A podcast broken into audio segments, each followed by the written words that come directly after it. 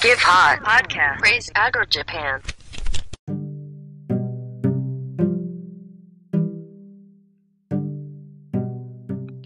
皆様、こんにちは。クレイジーアグリジャパンのガス屋です。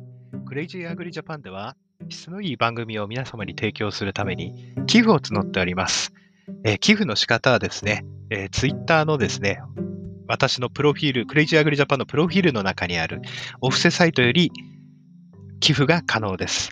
また、クレイジーアグリジャパンでは、番組の冒頭や間に入れる CM を募集しております。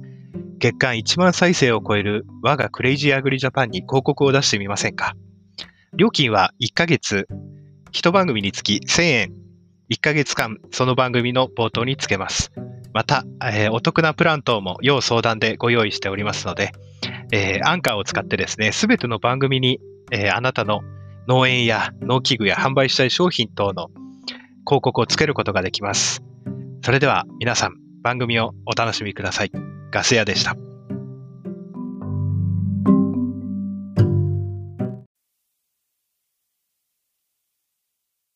森がりまっすぐにどこまでも伸びて輝く諦めを知らない一筋の光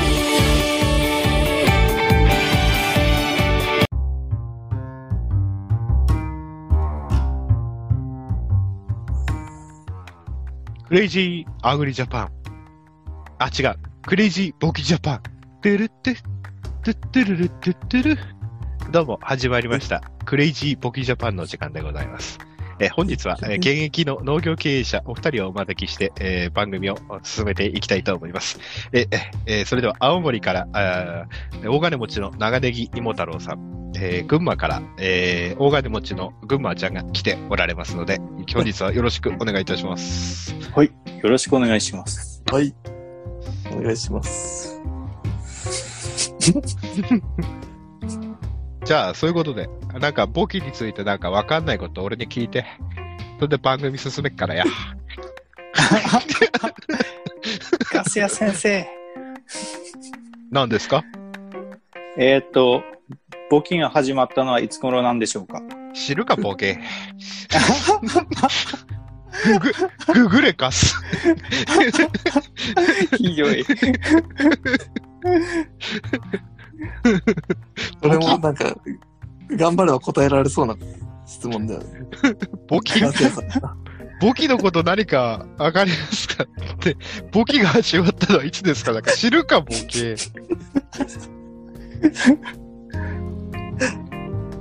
ああ、じゃあ、じゃあ、ぐんまちゃん、次どうぞ。俺が、あ、待てよ。あ、待って、待って、待って。昔ね、待って。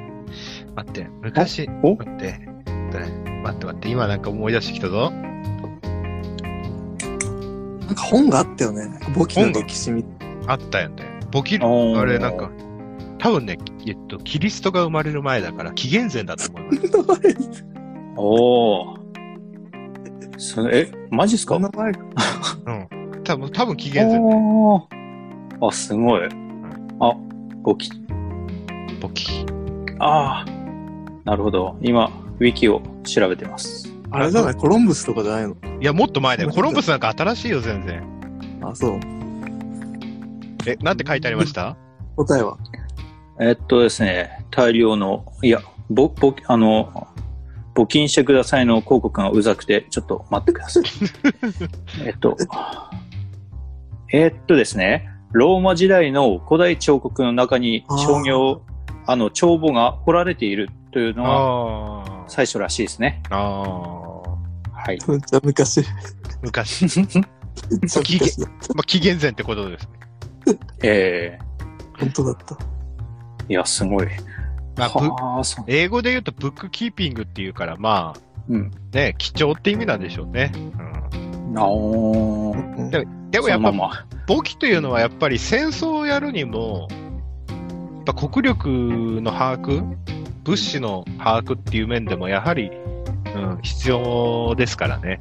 やっぱり、うん基本的な簿記って日本でもやっぱり戦国時代も近江商人とかがよくそういうのやってて、原型みたいなやつやってて、で秀吉はやっぱそういう人たちを多く登用したからやっぱりえー一気に軍勢動かすときにでもお米だの武器だのも、そういうのを全部できたっていうね、うんのがあるかうら、んうんだから簿記というのはやっぱり何をやるにしても必要なことです。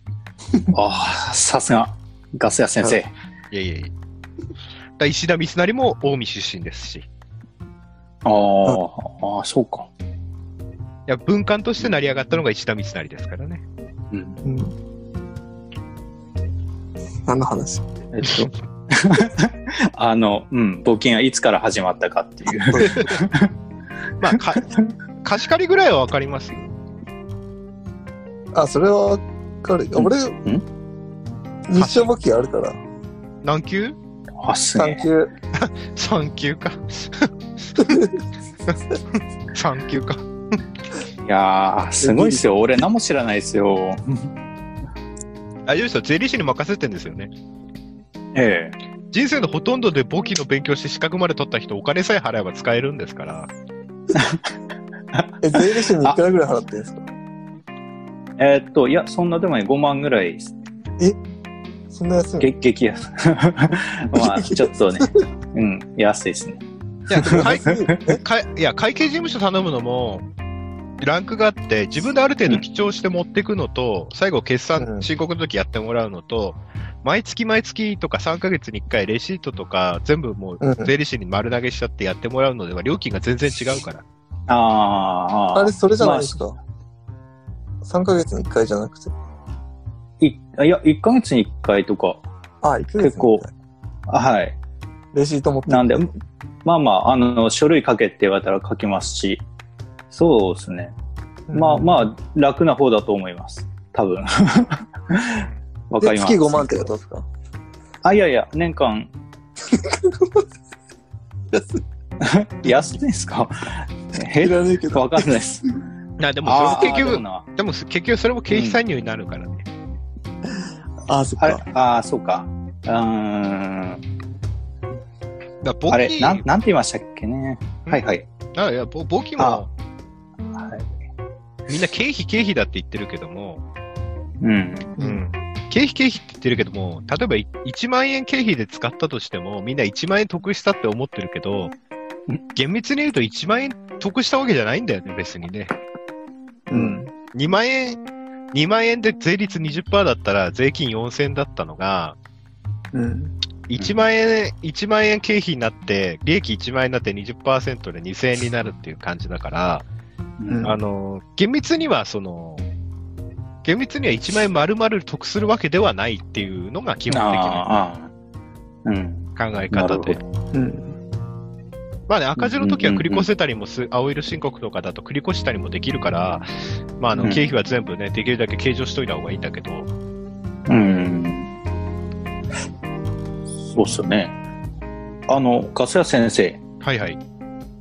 あの、いろんな簿記がありますが、はいはいそ。の中であの農業簿記というものがはいありますが、取っといた方がいいでしょうか。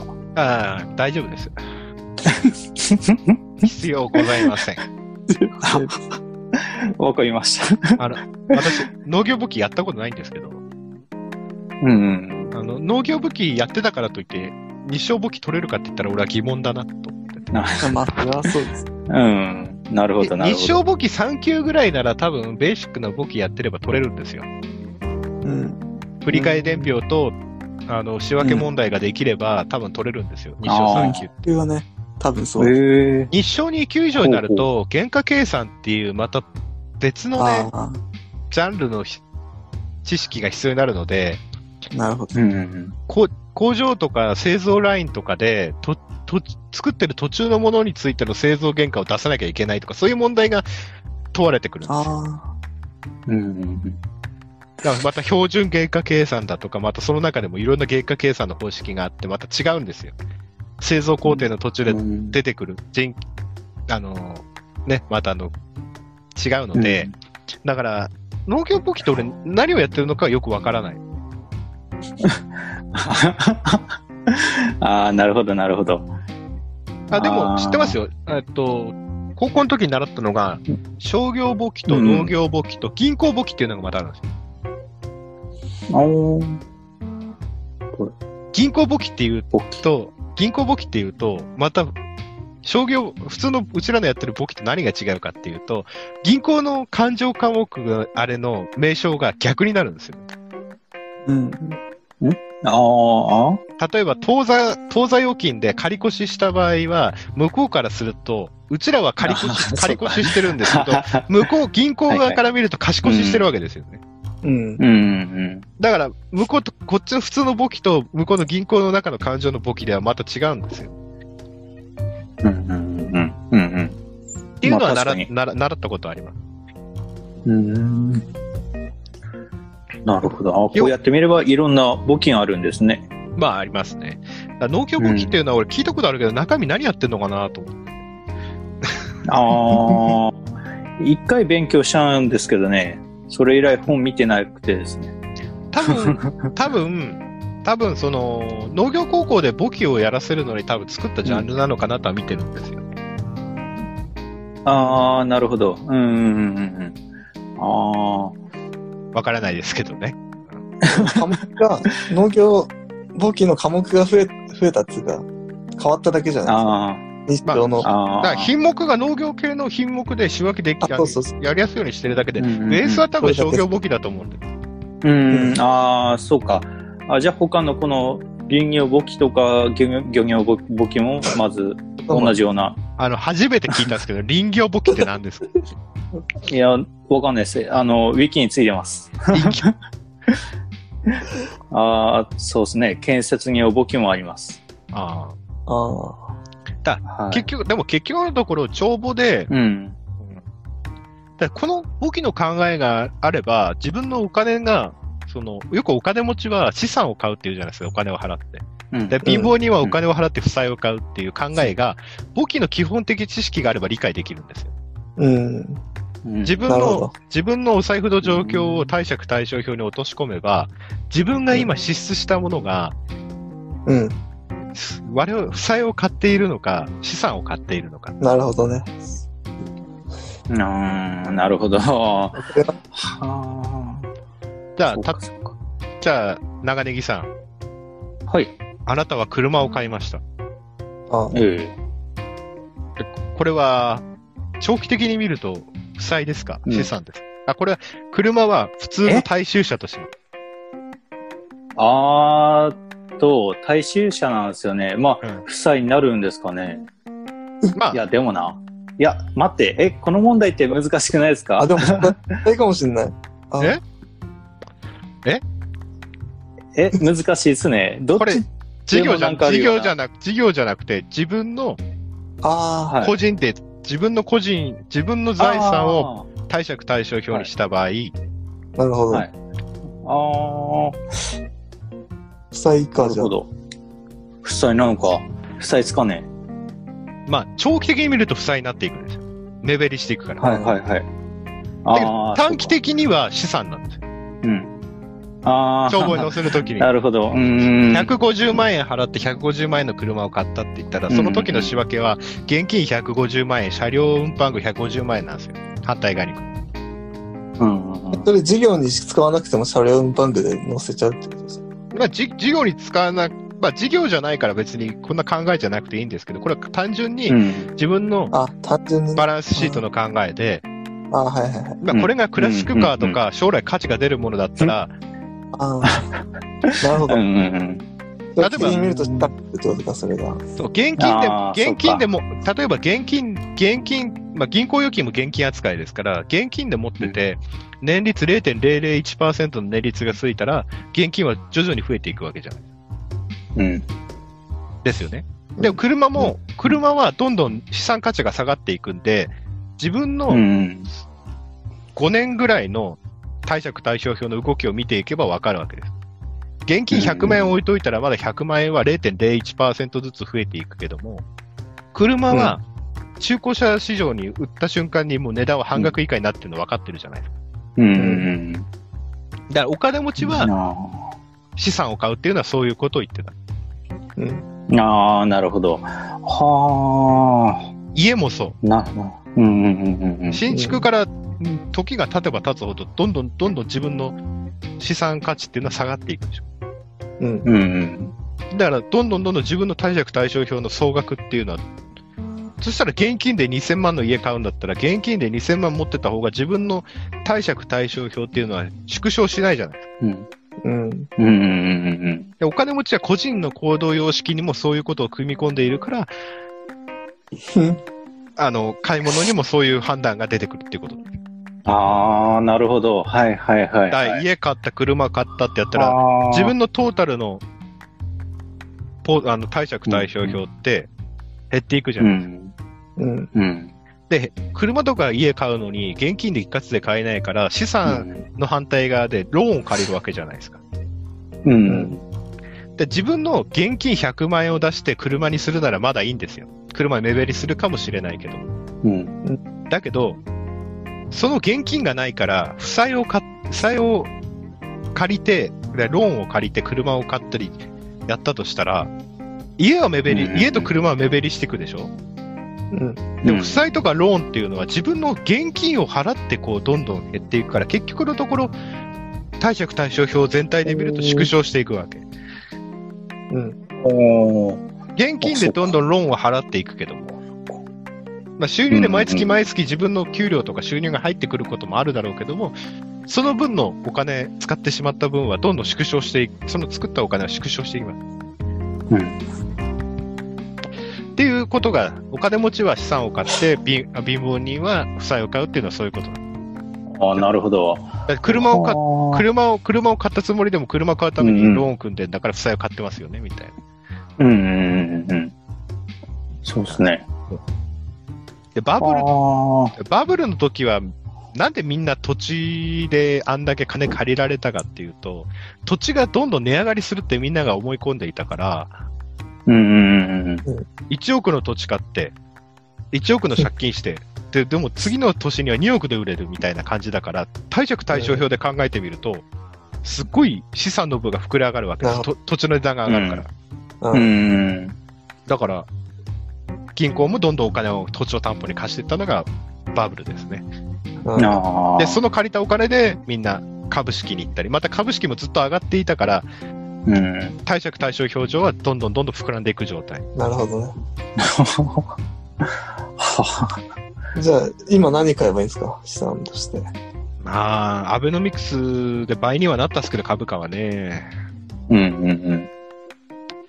まあ資産として持ってくなら、うん。として持ってくならそうかな。今持っとくならあれかな。今農地かな。農地ですか だって農家しか買えない、農地は。まあ確かに。怪しいよな、ちょっと。だって、このやる間、ことはないよな、これ俺からたまに裁判所の購買情報、競売情報を見てるんですけど、あうん。え、今、3世とか4世、んだから、一旦部で12万ぐらい。あ、ああ、安いな、それ。ああ、安っ。まあ、競売だから値段上がるかもしれないけど、ええあでも、評価額ってそんなもんだようんうん今、一旦部100万なんか言ってたら売れないよね。まあもちろん、それじゃ買わない。うん。うん。うんだけど、この土地を担保、たこの土地を元にして、経済活動を行っていけば、まあ、増えていくわけじゃないですか。うん。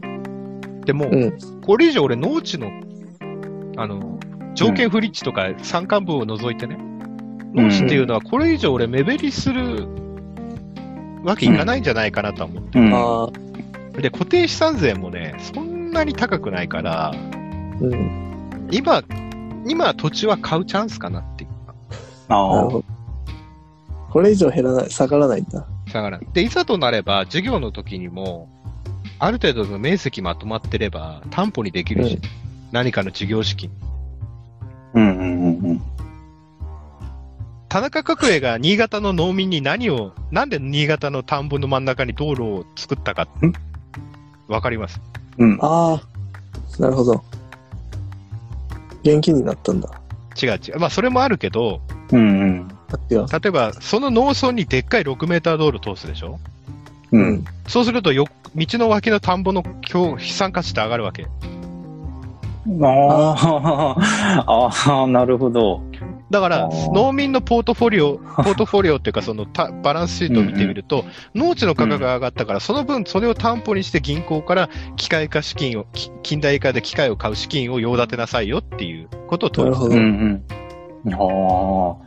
え、それはその当時の農民は分かってたんでしょうか田中角栄が演説で言ってましたからね。あうあ、ん なるほど。あーそう、そう喋ってくれないと絶対分からなかったですよね。今の農民は何してるかって いうと、固定資産税が増えるのが嫌だからって言って、うん。道路の脇の田んぼの人は細かく分泌するんですよ。うーん評価。額上がるの嫌だから。あだから道路かあなるらほどどれぐらい離れてれば、あの、あるんですよ。あの、路線価っていうのもあるんですけあ。ど、うんうんうんうんうん。間に一筆、い一世とか、1R とかの土地分泌して、思っとくんですよ。そうすると、その横の土地は値上がりがそんなにしないから。うんうんうん。なるほど。 だからへだから、そういう考えもあるんですよね。ーうんうん。で、まあ、総合的に道路を通せば農産物の輸送うん。とか、うん。車両の輸送も利便性も上がるし、病院にも行けるし、土地の価格も上がるから、貧乏な農村地帯では、それで機械化とか近代化するための資金をうん。自分たちで用意できるでしょっていう、うん。うそういうことなんですよね。だからそれもあーなるそうほいどう知識が前提にあれば、そういう考えもできるわけなんです。ううんん。うんうんうん。まあ、私の場合はね、私ももっとお金があった時にね、もっと資産を買ってればよかったのに。うん。農地ですか農地じゃなくて、 もっと違うものに当てればよかった。ああ、株ですかいやー、なんでもよかった。いや、現金持っとけたら一番じゃない。現金で持ってれば一番。いいですね。あ、ガス屋先生。 はいはい。今農、農地が出てきたんですけど、はい。これから、た、例えばですよ。はい。例えば外国人がはい。日本の農地を取得する可能性みたいな。はい。はい。例えば、まあ、法律が改正して、みんな買えるようにななるみたいな可能性はあるんでしょうかだって、現にいますからね。日本国籍取って、うん。中国人で茨城で農業やってる人もいるしね。農地かうん。 いるいるいる。群馬にもいるよ。ああ。で、で、ほ法考人えだれば。法人だって一定要件満たせば持てるんですから。はいはいはいはい。ああ、そうか。だから別いにや、は俺さ、外人が農農業やる、日本の農業を支える時代が来るんじゃないかと思 って。い。あり得る。 確かマジに。であ、じゃ来てあ、たよね、はい。モンゴルうん人か、どっかの人はがい国籍変えているんだよ。はい。 あほほほめちゃくちゃ働いてた んだよ。わ ああ、すごい。だから結局、そういう時代になりますよ。だって日本人だって海外行って取得できるとこもあるし、向こうで商売やって成功してる人だっているんですから。うん。いや、そういう人たちのために今自分らが農地を集めておくっていうのも、まあまああり一つ考えですよね。 ありかもしれない。ええ。 あの、山あいの水が溜まるの、広くて安い農地を。できれば平たくて、近くに道路があってコンビニがあるような農地がいいかもしれない。最高で すね。そそれ、俺欲しいっす。だから現金を、はいあすいませんはいいやいや、だから現金を使って同じ資産価値のものを買えれば一番理想ですけど、なかなかそういったものってないんです。うん。うん。そうですよね。買って資産が倍になるなんて、そうそうないですからね。ないですね。リスクのある国の国債買うしかないですね。東南アジアですかいやいや、あー南米とかギリシャあ、とか、なるほどね。やアばいルやつ。アルゼンチンとか、 アルゼンチン。あとゴーンさんが逃げたとことか。 なるほど。だからう、んそういう考えも農家は持っていった方がいいかなっていうのは。うん。だから別にそれで道具を買うなって言ってるわけじゃない。必要なハサミだとか鎌だとかは資産じゃないから買わない方がいいのかなと思うかもしれないですけど、そういうのは買った方がいいと思う。ただ、大きい買い物をするときにそういうこともあるんじゃないのっていうのは思います。なあ。ただ家、家とかマンションをずっと賃貸でっていう考え方もありだろうし、家付き土地買って、例えばそれを担保にきいざとなればそれを担保に銀行からお金を引っ張れるから、お金のあるうちに土地とか家を買っ自分のものにしておくっていうのもありだと。うんうんうんうんだからそれはいろんなその人の行動の選択であって、どっちがいい、どっちが悪いっていうのは、あの自分の人生が終わってみて初めて分かることなので、うんうんうんうんでもいやー自分のその自分のそうお財布の中身をその貸借対照表に考えてみると、一番買い物でも少し行動様式変わってくるのかな。うんうんうんうんうんああなるほどはい。いと思いますごいないやいやいいや。や深い深い話がいやいやいやいや。だからいやこ子確か供にはいこはい子供も投資って考えちゃダメですよ。 それはいけないやつですねいけないやつです。将来よ、くまあ聞くやつですけどね 将来お、お 前を何のために育てたんだ、私の老後のためだって言っちゃうと、もう子供に嫌われますから。なるほどなるほどでも現実にそういう人もいますからね、そういう考えの人。ああはいうんうんなるほどえっとそうですねあとは聞きたいのがえっとうーんとないんかい。いや、すいません。申し訳ない。今ちょいえいえちょっと違うページ、ち違うページ開いてて。ページって何回見てるんですかあ、いや、すいません。決してに二輪が、二輪のタイヤがついたサイトを見てはいないです。二輪のタイヤ バイク。 あ、いや、チャリです。チャリ。チャリ。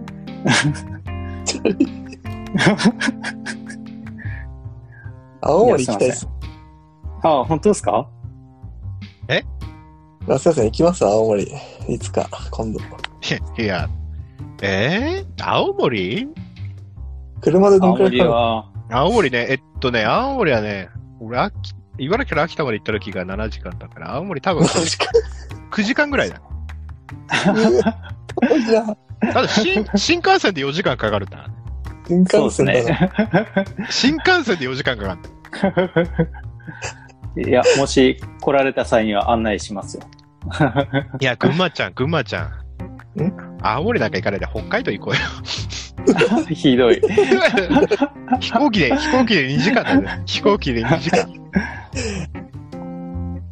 あ、でそもう、あれ松本空港から青森来て出てんだっけかいやいやあああ、いや、いや、わかんないですね。あ、え、あるかないや、金金子、子さん金、金子さん大阪行きたいっつってんだよね。あ、いいっすね、大阪。西成区、西成区行こうよ。ひどい。アイリンチクットが。いや、金子さんと俺ね、結 構西成区好きなの。あおいつも泊まるのも西成区の入り口のあの、世界の岩盤浴っていうところに泊まるからね。はいはいはいはいはい。いやー、あそこ怖いっすよ、マジで。や ばいね。金子さん道で絡まれてるからね、一回ね。いやー、怖いっすよ、あそこ。俺も歩いてた意見、おっちゃんが肩当ててきて、うわーとかって。 いや、ふね、普通に道端でトイレしてるし、おじいちゃんは。だって、みんな住所がない人たち。踏切の線路の間 が、すごいタバコ、タバコがすごい。あ西成区っーてタバコ。西成区はね、えっと、動物公園前駅前だから、あの、通天閣の脇、あ、つ結構都心、都会っつうか。都会でもない、うんまあ、通天閣の周りが下町っぽいからね、でもね。うん。ああ、しかそもそうっすね。うん。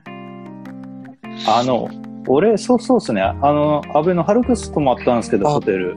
うん。うん高級それや。から、 あそうそう、そうなんですけど、まあ、通天閣側はすごいきらびやかなんですけど、うんね、西成区の方見れば、墓地があったり、こう、 明かりがないっていう。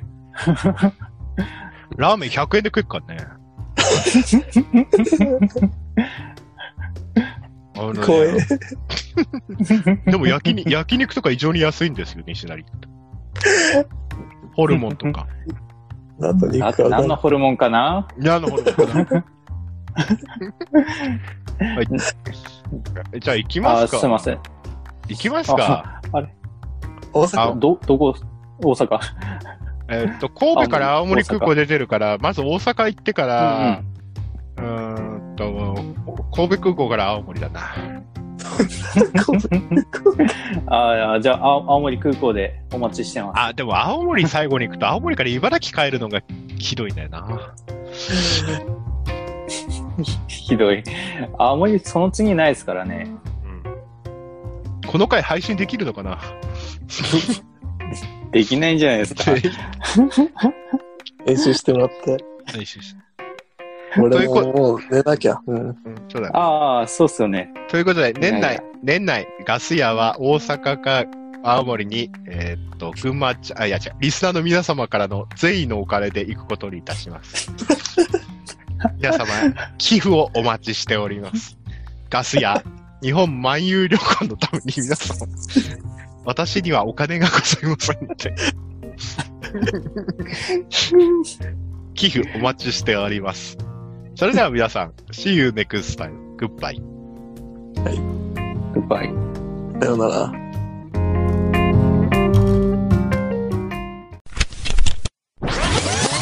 Give Hot Podcast. Praise Agro Japan.